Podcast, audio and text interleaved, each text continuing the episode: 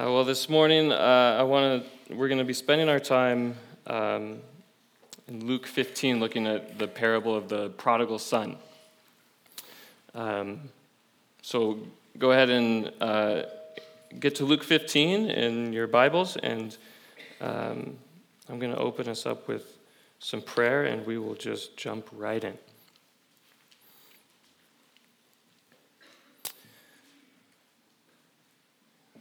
God, this life belongs to you, our lives, our existence this morning, all belongs to you, and it is all for you. And we give you great thanks that you have allowed us to live such lives that we could worship you and know you and bring glory to your name, that you have given us such joy and such purpose. And God, I recognize in myself a great need to know you, to understand you, for from you flows this life. And apart from you, there is no life, there is no worship. So please, Father, do a work in us this morning. Teach us of who you are. Reveal to us by the power of your Spirit your grace and your love extended to us, that we would see in a new light, that we would understand in a new way, that we would hear as if for the first time how great you are, and that all of our life would be a response to knowing you. So please soften our hearts, open our minds and our ears, give us the ability to listen and to hear what you speak to us this morning. Amen. All right, so the parable of the prodigal son, as it's commonly known, is Jesus telling a story, a parable about a father who has two sons. Right, there's two sons in the story, and it's a parable I'm sure we're all quite familiar with. We've heard it before. It's a very popular story that Jesus tells, but it's. It's an incredible story. It's an incredible parable that Jesus would choose to say these words to the crowd before him, and that we can continue to see these words that Jesus spoke. And I think if we can really understand and really meditate on and let God speak to us through Jesus' words recorded here, we would see just how radical and amazing these words are, that it's not just another parable that we know and in Sunday school and we put cartoons to it. It's a radical reshaping of a worldview. It's a radical reshaping of how man thinks about and interacts with God. I was listening to a couple sermons that others had done on this. Matt Chandler says this is one of the parables that God Jesus killed. Right? It was so radical, in your face, flips everything upside down. This made people angry, what he was saying here. And the more that I read through it and thought through it and really asked God to just reveal the truth of what Jesus is saying, the more I understood just how offensive this could be to some people in the crowd that are listening, and how offensive it was to me, because I hadn't really understood it before, and I still don't fully understand it. I still don't fully grasp these concepts, but I pray by the grace of God that I would grow in that. So before we jump into the parable, which starts at verse 11, let's just kind of set the scene first. So Luke 15, verses 1 and 2 sets the scene, and it says this is Jesus' audience. This is who he's speaking this parable to. These are the people that are listening to these words. And it says, "Now the tax collectors and sinners were all drawing near to him, and the Pharisees and the scribes grumbled, saying, 'This man receives sinners and eats with them.'" And so he goes on and he tells the parable of the lost sheep, the lost coin, and the prodigal son. And so this is the scene laid out before us. There's two main people groups in this crowd. There's the sinners and tax collectors and the Pharisees. And I think understanding these people, these two groups, will help us understand why Jesus' words are so radical, in your face. I'm going to change everything about what you think you know. Right? So the sinners and the tax collectors. Well, let's start with tax collectors. Right? And we all know, if you went to Sunday school, I don't remember much of Sunday school, but I'm pretty sure it was communicated tax collectors are bad. They were bad people. Nobody liked them because they were supposed to take 20, but they took 40 and kept 20 for themselves. And that might have been true, but that doesn't really get at sort of why people held tax collectors in such, why they hated them so much. Right? You have Israel, who is a nation, God's people, who are struggling to exist throughout history. And at this time, it is Rome who rules the known world. Right? In Rome, they're not super nice people. Right? They are cruel. Right? If you want to dominate the world, you don't do it through kindness at that time. You rule with fear and power. Right? And this is what Rome did. They dominated other nations through murdering vast numbers of people, through intimidation, through fear. Right? And so it was when they came to be an authority over Israel. It was through sheer force and power. And what the tax collectors were is they were citizens of the nation, citizens of Israel, who basically said, I'm going to go work for the enemy.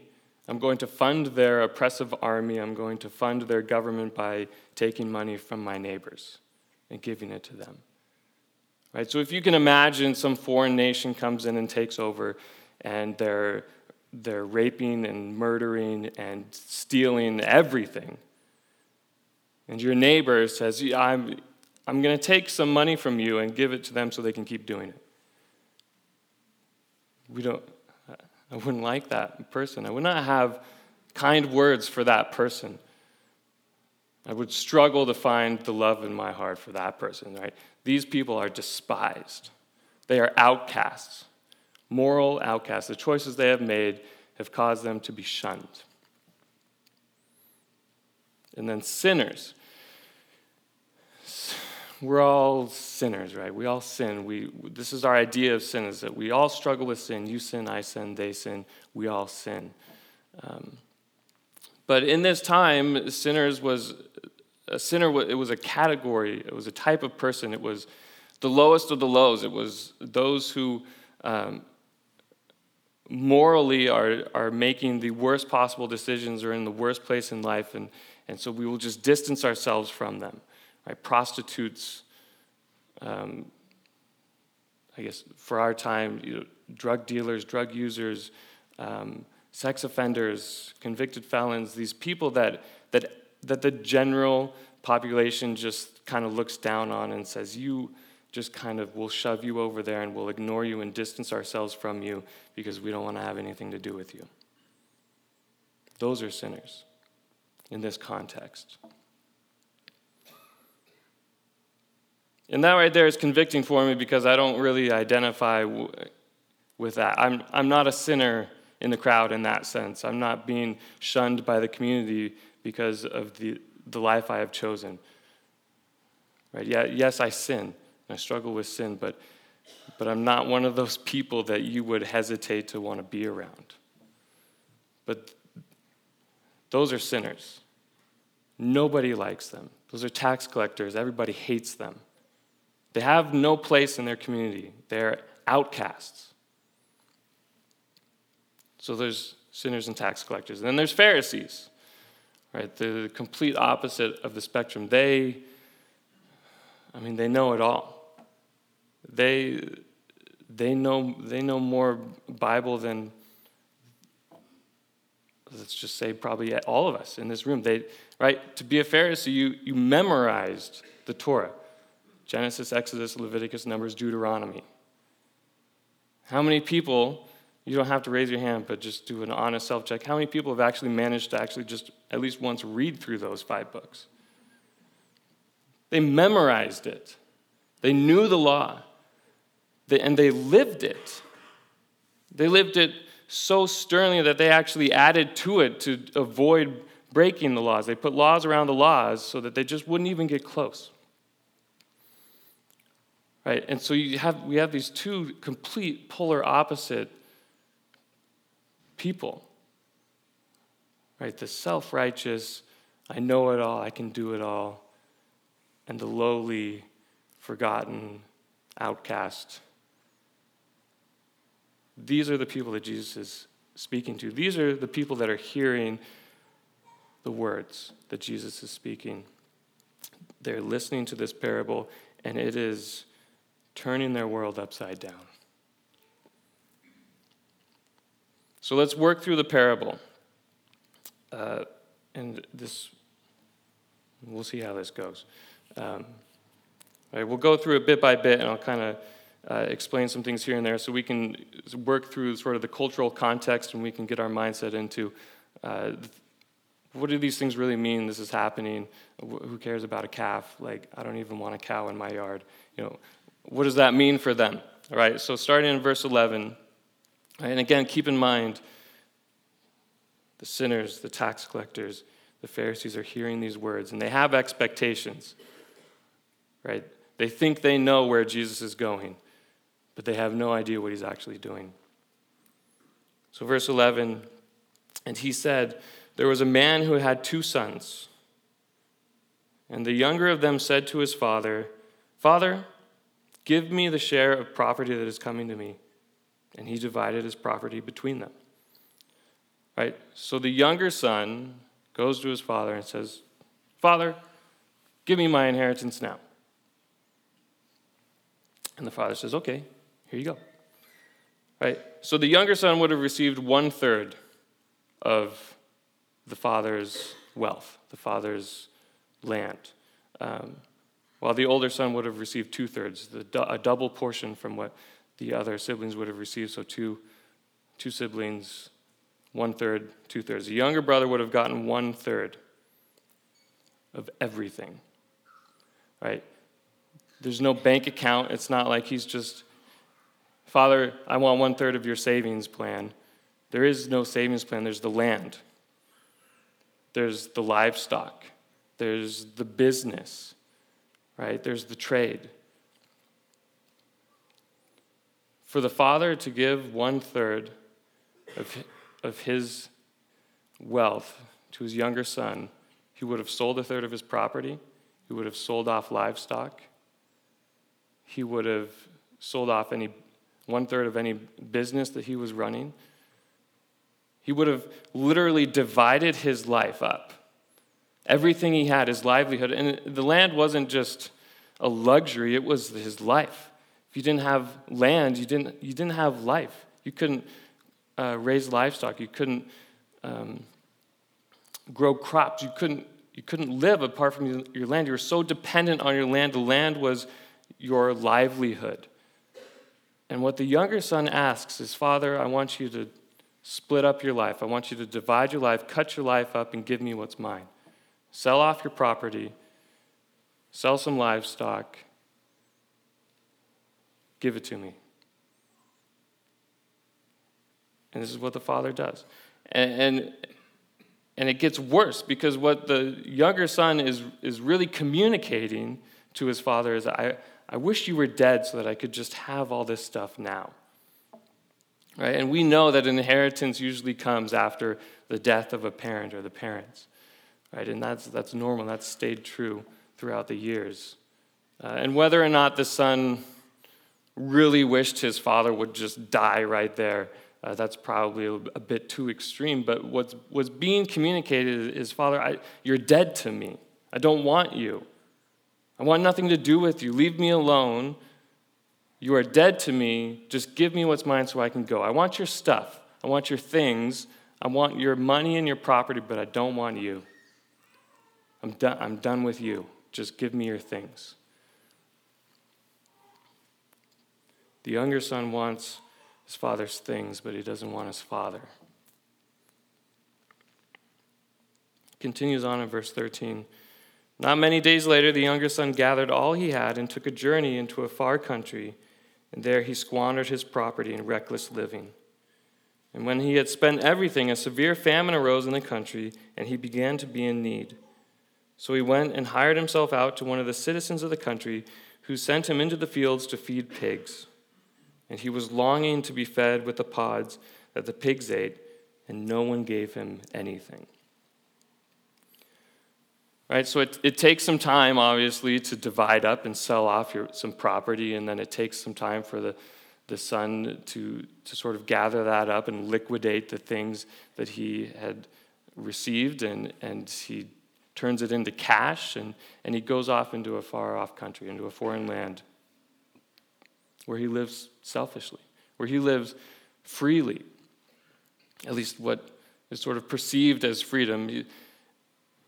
He doesn't have to live under the rules of his father anymore. He doesn't have to live up to the expectations of being a son. He doesn't have to fill in the shoes of an older brother and follow in his footsteps. He's free to do what he wants. His life is his. It's his own. He's his own man. He's his own ruler. He is his own God. And nothing can stop him. There is no hindrance. Right? His father could have said, no, of course, you're being ridiculous. You're being silly. Go to your room. I'm not going to give you a third of my estate. You selfish brat. Where did I go wrong? Right? But that's not the father's response. But that was certainly the father's right. He could have kicked him out of the family with nothing. Could have shunned him. Verbally and physically beaten him out of the family and kicked him out.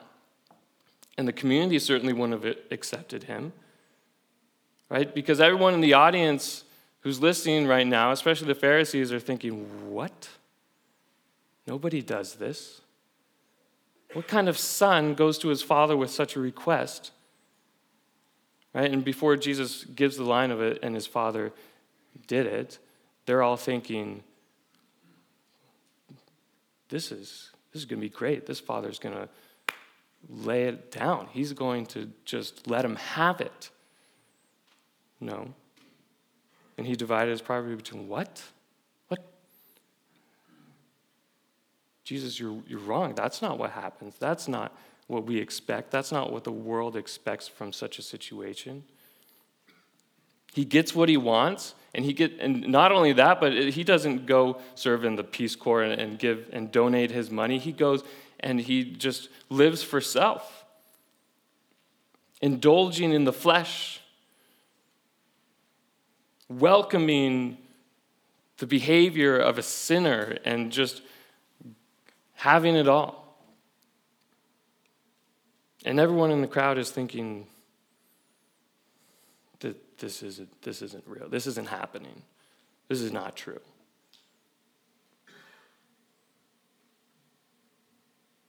But when he had spent everything, right? So there's no budget laid out. There's no, I can only spend so much on these drugs and so much on this party and so much on whatever he's doing. He just goes for it. All out, just all in, spends everything. That's when a famine hits. All right, and just a little side note, when we have exhausted our resources is often when God will bring a crisis into our life to break you. He will break you. All right, so the famine hits, he has nothing. And again, we read through this story in half a chapter, and it takes us 2 minutes. But I imagine this is taking months, if not years, to sort of unfold. All right, the famine hits, and he goes to his friends, what friends he has, and he kind of manages to scrape along for a while, but eventually he exhausts all his resources, all his relationships, and he's got nothing. And so he's resourceful, at least, and says, I need a job. But the only job he can get is to feed the pigs. And the crowd is thinking, pigs, yuck, no, unclean, right? Even the sinners and tax collectors would think, no way. If Rome asked me to feed pigs, I wouldn't do it. I'll take your money and I'll fund your enemy army, but I will not feed you pigs. Right? And the Pharisees, of course, are certainly thinking, I won't even think about pigs. Right? It's unclean. It's forbidden. It's disgusting. It's vile. It's the lowest of lows. It's rock bottom. This son has lost it all. He lived the high life for who knows how long, and he is at rock bottom. But rock bottom's not good enough, right? And he was longing to be fed with the pods that the pigs ate. He was still hungry. He had a job, obviously didn't pay very well, the worst job. Who knows what sort of moral code or conscience he had to break through and break down to come to the point where, okay, yeah, I'll work at the pig farm. Right? He is broken. His life has been shattered. He's got nothing left. No self-worth, no self-value, no self-esteem. He's at the lowest of lows, and it's not enough. He's still wasting away. He's still going hungry. And no one's giving, he's got no friends. No one is taking pity on him. No one sees him and thinks, wow, this poor kid. No, he's got nothing, and he's wasting away. Verse 17, it continues, but when he came to himself, he said, how many of my father's hired servants have more than enough bread, but I perish here with hunger? I will arise and go to my father, and I will say to him, Father, I have sinned against heaven and before you. I'm no longer worthy to be called your son. Treat me as one of your hired servants. All right, so he comes to himself. He comes to his senses, right? He has a moment where he realizes his brokenness and his desperation and how he is in such great need. Right? Because everything has been stripped away. He can't even rely on himself anymore. He has nothing. He comes to himself and he remembers my father. My father's wealth is so vast that his servants eat well.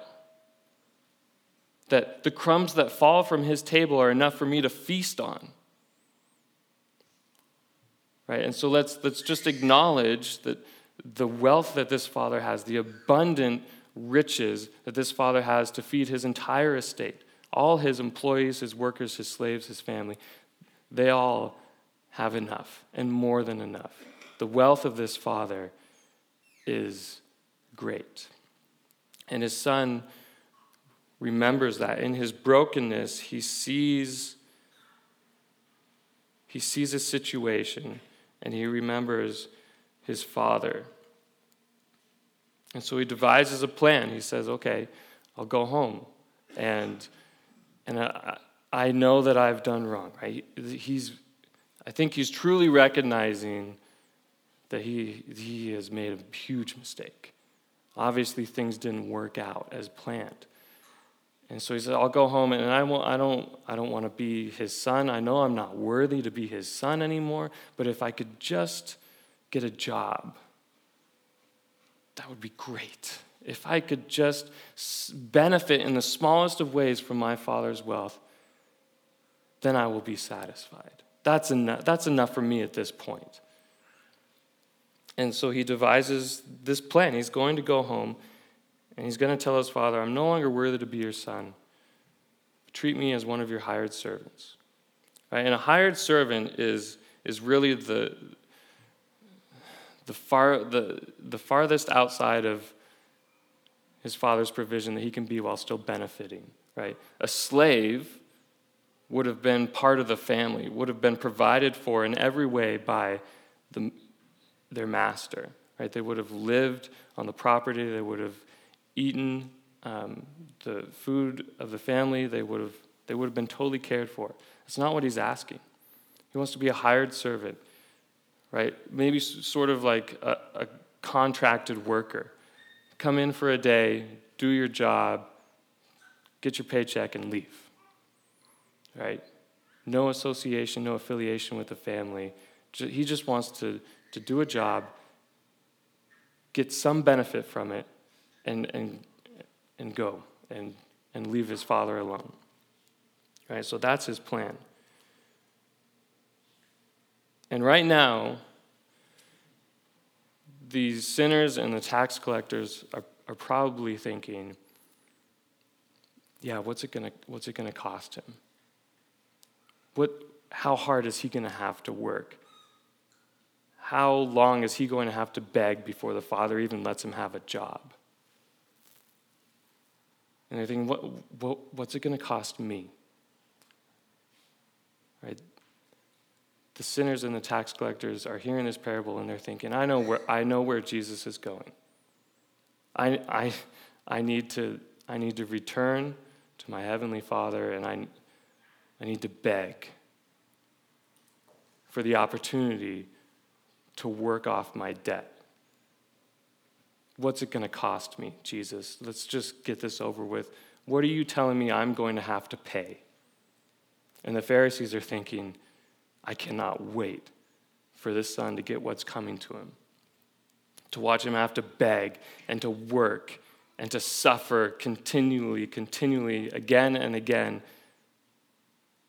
And I can't wait for the Father to dismiss him. That's what the Pharisees are expecting.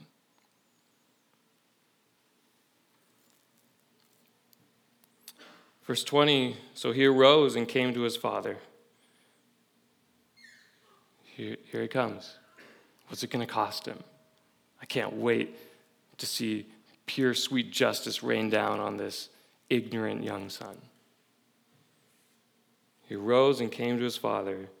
But while he was still a long way off, his father saw him and felt compassion and ran and embraced him and kissed him. And the son said to him, Father, I have sinned against heaven and before you. I am no longer worthy to be called your son. But the father said to his servants, Bring quickly the best robe and put it on him, and put the ring on his hand and shoes on his feet, and bring the fattened calf and kill it, and let us eat and celebrate. For this my son was dead and is alive again. He was lost and is found. And they began to celebrate. What? Everyone in this crowd finally agrees on something, and they all have the same reaction. What? Did I hear that correctly? Is this really how this story unfolds? The sinners and the tax collectors wanting to know what it's going to cost them to earn their way back into the graces of the Father. And this Father runs and embraces and kisses him and restores him to sonship with the robe and the ring and the shoes and the fattened calf and the celebration and the party. No. Don't tell me, Jesus, that this is how it works. And the Pharisees, what? Where's the justice? Where's the punishment? There's nothing. There's nothing. What is going on? All of their expectations just got blown up. Their worldview, how they thought the world worked, how they thought their God worked, it's not how it works. Right, so the son is coming home, rehearsing his speech over and over again. He's probably nervous, obviously. Right? The father could reject him. He could die. Right? If he doesn't get a job, he's going to starve. Obviously, no one in the community is going to want to have anything to do with him. And the father sees him a long way off. He's waiting for him night after night, looking for him. And he runs. Fathers don't run. Okay? I mean, these days they do to keep in shape. But back then, they didn't run. They had servants that ran. They had people, this father with this wealth, he said, hey, go run for me. Why? What am I? Just do it. Right? His father doesn't run. He doesn't pick up his robe and expose his legs and run. That's a shameful act. And the crowd's expectations of how this father should respond, what he should do, the last thing they thought is that he should shame himself and run. This guy's crazy. No wonder his son did. There's crazy runs through the family. Okay, call him crazy. It's crazy love. That's not a plug for the book. Just realized. He is overcome with compassion, and he runs, throws aside all expectations, and runs, humbles himself, and runs to his son, and he falls on his neck, and he kisses him, and he embraces him. And the son says, well, I got to get this out now. Father, I have sinned against you. I'm no longer worthy to be called your son. And whether or not the father interrupts him at this point, or the son just realizes it's probably not an appropriate time to ask for a job is not quite clear, but either way, that part never comes up. The son confesses to his father, and what he says is true. I'm not worthy to be your son. But the father said to his servants, bring quickly the best robe. Right? No, the son is not worthy, and he's probably filthy and dirty, smells like pigs. Right? He can't afford to bathe himself. He doesn't have shoes. He's been walking for a long time. He's dirty. Right? Like literally physically dirty, and ceremoniously he's unclean. He's been working with the pigs. And the father says, I will clothe you with my cleanliness. I will clothe you with my robe. I will give you my cleanliness. It is yours now.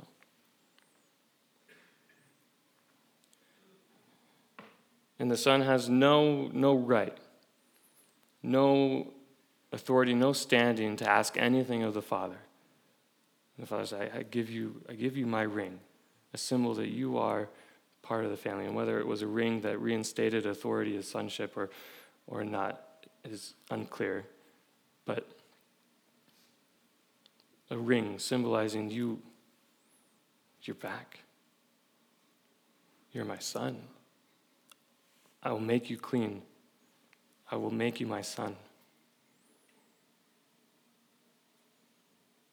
Put shoes on his feet. I will enable you to walk. I will give you this comfort. I have made you clean. You are my son. You will enjoy these benefits. And he says to the servant, bring the fattened calf and kill it. And we're all thinking, yeah, I can't wait for my dad to kill our cow. Right? The fatted calf is a huge statement. Right? So back then they don't eat meat, right? It's not something that they enjoy on a regular basis. It was for special occasions only, and the fattened calf was raised especially for parties. It was the most expensive thing probably that the father had in terms of livestock, at least. It got all the attention. It got all the best food. It was being raised for a celebration, for the purpose of throwing the biggest party ever. That was the fattened calf. This is the party to end all parties. This is the celebration to end all celebrations. And the whole community would have been invited. This wasn't just a family affair, father, son, mother, hey, we're just going to eat some nice meat and listen to some music. This is, everybody is invited. All expenses paid, open bar, all the best food. This is a lavish, expensive party because The Father is celebrating. His Son has returned. He was dead, but is alive. He has come back. What joy that is for the Father.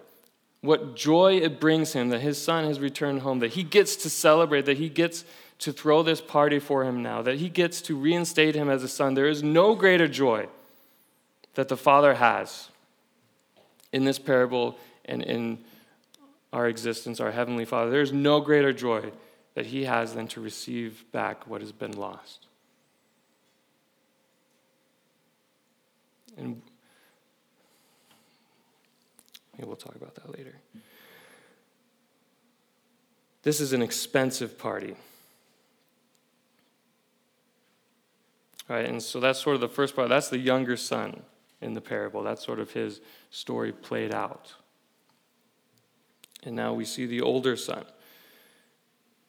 Now his older son, verse 25, was in the field, and as he came and drew near to the house, he heard music and dancing. I don't know how you hear dancing, but this was a heck of a party, I guess. All right, maybe it was tap dancing or clogging or something, I guess. He drew near to the house, and he heard music and dancing, and he called one of the servants and asked what these things meant. And he said to him, "Your brother has come, and your father has killed the fattened calf, because he has received him back safe and sound." But he was angry and refused to go in. And his father came out and entreated him. But he answered his father, "Look, these many years I have served you, and I never disobeyed your command. Yet you never gave me a young goat that I might celebrate with my friends. But when this son of yours came, who has devoured your property with prostitutes, you killed the fattened calf for him." And he said to him, "Son, you are always with me, and all that is mine is yours." It's very easy for us to see and identify with the younger son in his sin.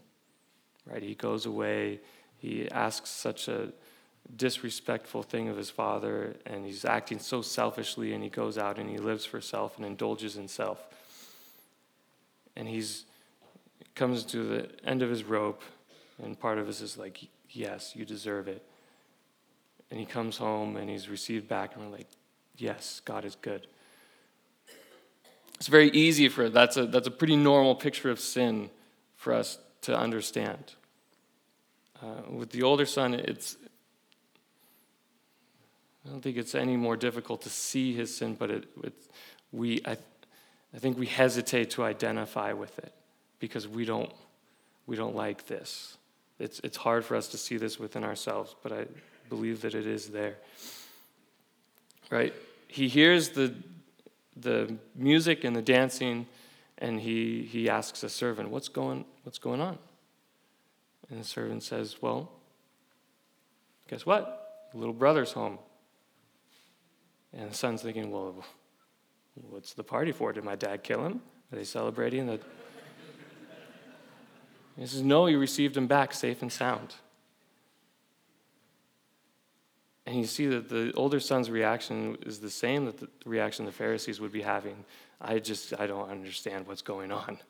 I'm lost, Jesus. I literally don't understand what you're saying. And he's angry. And so his father comes out to entreat him, to reason with him, to talk with him. "Please, hey, what are you doing? Didn't you hear the music and the dancing? Is there something wrong? Why are you out here? Come enjoy the celebration. Come into the house. Come see your brother." His father entreats him. And again, this is not what a father does. He has servants to go out and talk to people for him. Right? The host of the party, the one who has funded the most expensive party the community has ever known. Everybody wants to talk to him. Everybody wants to shake his hand and be in his company. "Oh, sorry, I have to go deal with my son." He shouldn't have to do that. But he does. And he doesn't go out there and say, "You listen, you disrespectful, arrogant son, this is what you need to do now because I'm your father and I'm telling you to do it, so you better do it. He entreats him. He pleads with him. In humility, he comes out and pleads with his son, please, what are you doing? Help me to understand. And his older son, the way he addresses his father, says, look, not father, please understand and hear what I'm about to say. He says, now you listen to me. Look, I have obeyed your every command for years. I have never done anything wrong. I have lived up to every single expectation that I thought you had of me. And you never even gave me a goat. A goat? Nobody wants to eat a goat.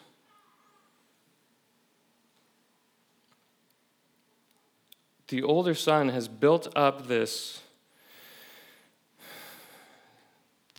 false reality within his mind that if he just works hard enough, if he can just be perfect, his father will have to bless him.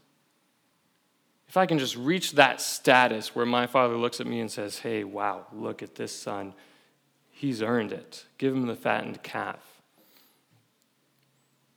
He thinks he has to work for it. And when he gets into that mindset of, what does he want? He wants the father's things. He doesn't want the father. His complaint isn't, Father, you've never spent quality time with me. I feel like we never talk. It's, you never gave me your things. He doesn't want the father. He wants the father's things. And not only that, in his mixed up reality where he thinks he can and force his father's hand of blessing, he lowers himself to these standards as if his father could only offer him a goat, as if that's the best thing he could hope for, is this goat that they've got tons of goats and they're not even raised with any special care. And I don't even know what goat tastes like, but I'm sure it's not as good as the fattened calf. He has been blinded by his self-righteousness, thinking that he has to earn his way in. He has been blinded to see and expect and want less than what is available to him.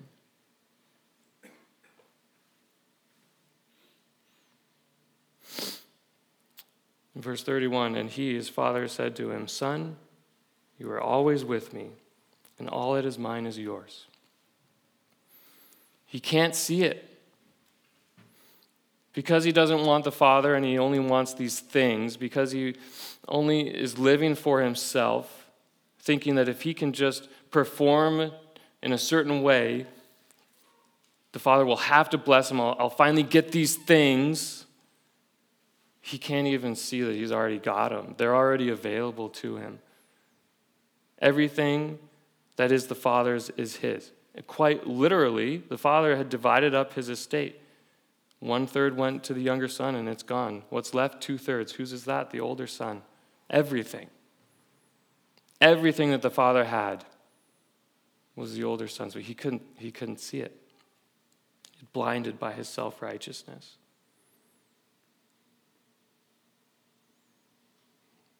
His father says, it was fitting to celebrate and be glad, for this your brother was dead and is alive. He was lost and is found. It is fitting to celebrate. There is no other reaction that is fitting than to celebrate when the lost return. And there the parable ends. What does the older son do? Does he stay outside? Does he go in? That's the question. That's the question Jesus is offering to the Pharisees. What are you going to do? Yes, Jesus receives tax collectors and sinners, these lowly people that you despise. He seeks them out. He He finds them so he can love them. And Jesus is saying, this is God's love. He's celebrating. Jesus is saying, when I do this, when I go have dinner at a tax collector's house, Jesus says God celebrates. And he asks the Pharisees, will you stand outside and refuse to partake in and enjoy this great celebration, which is fitting? Will you refuse that? Or will you come and enjoy the party? And be thankful and glad and celebrate because those who are lost have returned. Will you see, older son, will you see that you too are lost? All right, and so I just want to draw out two things quickly as we end. Just to highlight and reiterate is the nature of sin and the gracious love of God. Right, the nature of sin is lostness. We are lost, disconnected from the Father, from our Father. Both sons are lost. The younger is lost in his arrogance, in his, I want to live for self, and I'm going to find my own way, and I'm going to do it my way, and I'm going to find my own purpose and meaning in life. I don't need you, Father. I don't need you, God. I'll do it on my own. The older son is lost as well. I'm going to do it on my own. I'm going to fulfill these rules and these expectations. I'm going to force your hand, God. I'm going to live in such a way that you don't have any choice but to give me what I want, which isn't the Father. It's the things of the Father. The nature of sin is that it causes us to live for self. We want to be our own God. We want to go our own way, whether that looks like reckless living or whether that looks like perfect living righteousness. The older son never did it. When he says, I never disobeyed you once, the father doesn't say, well, there was that one time. No, there's no argument. The son did it. The older son did it all. He followed every command. He lived in every way as he thought was expected of him, as the Pharisees and even the sinners and tax collectors would think this is how it should be. We just need to follow these rules, do this, this, and this. We need to earn our way. We need to work our way. We need to deserve the Father and his things. And what was really convicting for me as I read through it and thought on this parable is I just want the Father's things. And they're good things because they are the Father's, but especially thinking I just want to be free from this sin. And how that had blinded me to the Father. There have been times, and there are times, there are areas in my life and in my heart right now where I don't want the Father. I just want his things. God, if you could just fix me, that'd be great. And we'll just kind of go our separate way. That's backwards. That's not who our Father is. That's not who God is. But it is the nature of sin that we want things for self. We want it because we want it. Right? And I make these really funny jokes at youth group that no one laughs at. Right? Because they just don't get it. I'm ahead of my time, right? But we are so self-absorbed, and the world feeds us this, right? Here we go. Snickers. Hungry. Why wait? It's all about you. You're hungry now? Have a Snickers. Don't wait for dinner. Have a candy bar. Will it satisfy? No, we don't care. But it's about you and what you want in this moment. Snickers in and of themselves aren't bad. They're really good. Right? But I'm probably thinking way too much into these things. Burger King, have it your way. It's all about you. We'll cater to your needs. these new Diet Coke commercials.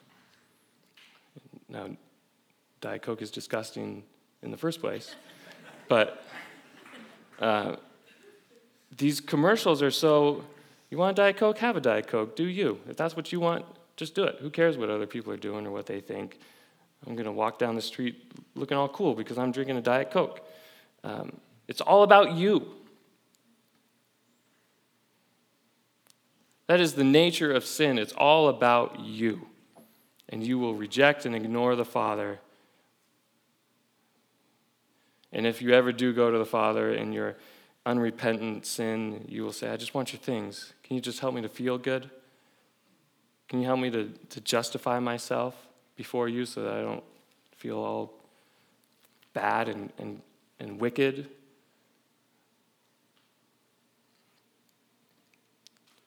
Sin causes us to reject God and live for self. And we see that in both sons. Their sin is the same. They don't want the Father.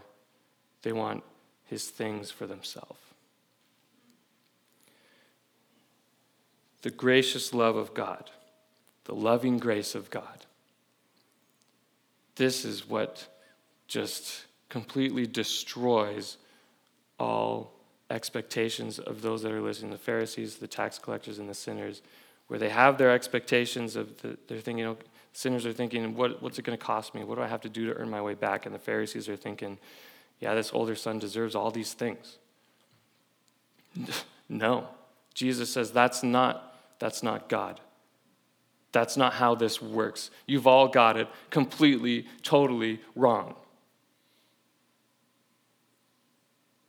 Jesus is telling the Pharisees, you're wrong. You've got it wrong. You missed it. You're living your life incorrectly. Every effort you've had in self-righteousness to build yourself up and achieve access to God is worthless. It means nothing because you don't get it. Of course they want to kill Jesus.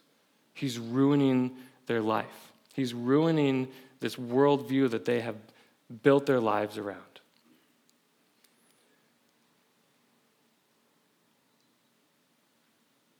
And I wish I could just see the reaction of the tax collectors and sinners at the hearing of this parable, to where they think, I am the worst of the worst. They probably aren't even looking at Jesus when he's saying this. They know. They know. And they're thinking, please just tell me what I've got to do. What do I have to pay? How hard do I have to work? And the Father ran in compassion and embraced him and kissed him and restored him as his son. Are you serious? Is that really God?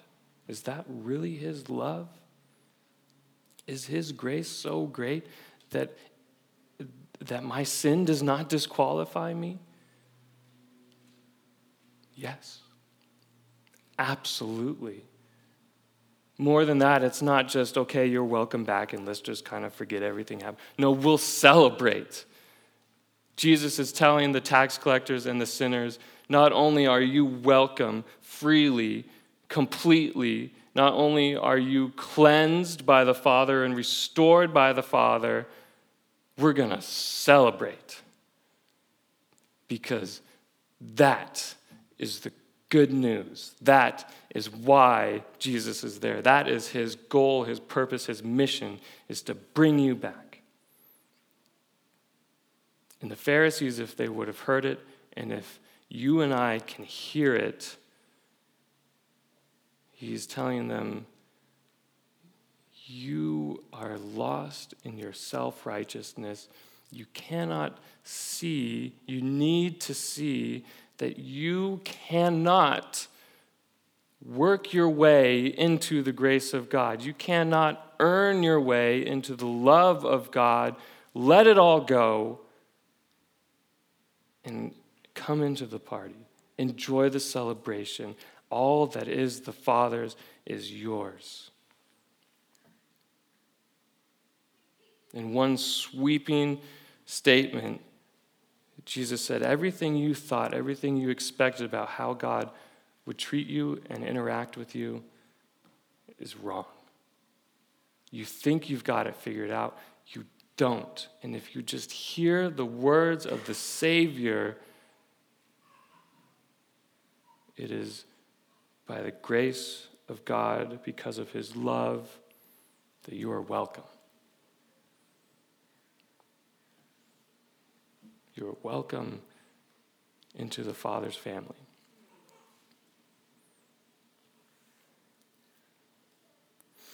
And so don't shy away from, don't think that I'm not a Pharisee. It's really easy to identify with the younger son and see that played out. And there's nothing wrong with that. But the Pharisee, the older son's heart is, it's in us. It's our struggle. And I know it's just a parable, but playing it out, I think the younger son would have had these struggles too. To think that he had to maintain a certain lifestyle, right? And isn't that the same for us when we come to Christ, when the party's over? Not that the party ever ends, but when sort of the excitement and the newness of it all is kind of wearing down and life is getting difficult again, oh, I've got to read my Bible, I've got to go to church, I've got to do these things or the Father's going to kick me out. Absolutely not. You've got it backwards. The Father loves you and has accepted you and brought you back into the family. He loves you. And if your motive for doing anything is other than God loves me, and I love him, if your motive is anything other than that, you've got it wrong. If you're trying to fight sin in your life because you think you've got to clean yourself up before you can go to God, it's wrong. And you will lose. You will not win that battle because it's dependent on you and yourself and your will, which is very limited. But when you realize that the Father has given you sonship, has accepted you into the family and restored you and cleansed you and made you right before him, his power over sin will be manifest in your life. His strength will be your strength, and you can fight that battle. You can fight those sins. You can live that life, not because you have to, but because you can and you want to. Right? These two sons, they're both within you. And be careful and learn from this parable and know and hear the Father loves you. Not the Father loves you if or the Father loves you when. The Father loves you. And how do you know the Father? Jesus died for you. That's how much he loves you. That God became a man so that he could die for you. Do you hear these words? Do you understand what Scripture is telling you? What more do you want? What more do we need? What more do we think we can expect? There's nothing more. God has given us his love. He has laid it out before us. We are standing there outside the party, and you've heard it. You've seen it. You've understood it. Will you join in the celebration? Will you leave it all behind and accept the Father's love as free grace? That's the question Jesus leaves us with. Let's pray.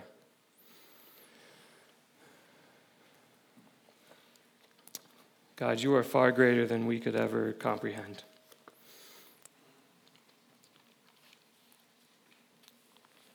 And I pray that we would grow in understanding, that we would begin to grasp what is the great vastness of your love for us. Let that be the driving force in our life, that we would want to know and understand and feel and experience and live from your love. If we need to be broken, God, break us.